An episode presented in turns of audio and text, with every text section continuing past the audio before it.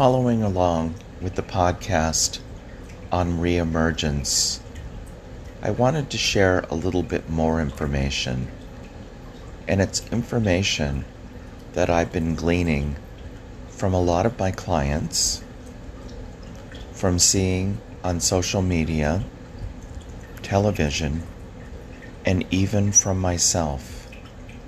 The message is the brain is a powerful organ. The brain listens and learns to what we teach it. Right, wrong, or indifferent, it doesn't know the difference. That's why it's so important for us to be very aware and careful what we are perpetuating as thinking in our daily lives. My clients know that when they say something like, Yes, I know this is stupid, or I'm being stupid, no. Don't say that. The brain knows what stupid means, and you are not stupid. You're training your brain in a negative way to believe one thing. And I think the most important thing to remember out of this is a good lot of the time we allow our brains to run on autopilot. So when we're allowing our brains to run on autopilot, that means it's only doing and directing us in the way that we've taught it. So it's important for us to teach our brain well, to be aware of the things that we are saying. Most importantly, about ourselves and our actions and our doings. And I think that goes along with my reemergence podcast about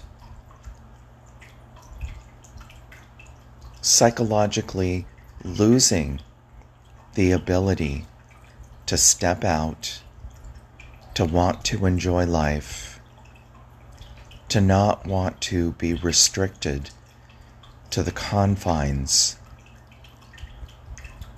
of home or what we consider home.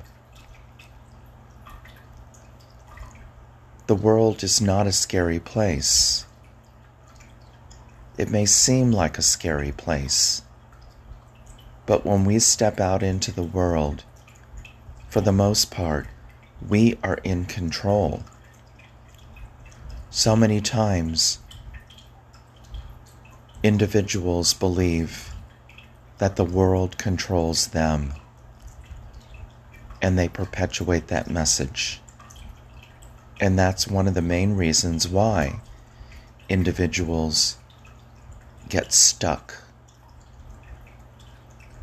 in their environment, afraid to experience the outside environment. The news is a scary source of information. Social media is unlimited in the horror stories and the scary stories of what happens in the world. We can't allow those messages to affect our mental well being. We can, but why would you want to? It's important to realize that these messages that we are receiving are based on other people's perspectives. We don't know how they view the world. We don't know what they've experienced. My supervisor back in the beginning told us that when we get a new client, we meet them where they are, not where we want them to be. That's their reality and we meet them in their reality and slowly urge them into reality. So when any of us are listening to any of these messages that are coming from anywhere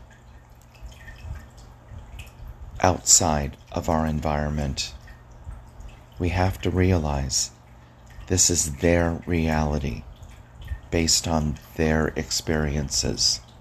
They're not ours. They shouldn't define our way of looking at life. We decide, we investigate, we rely on what we know, not allowing what we think we know based on other people's experiences.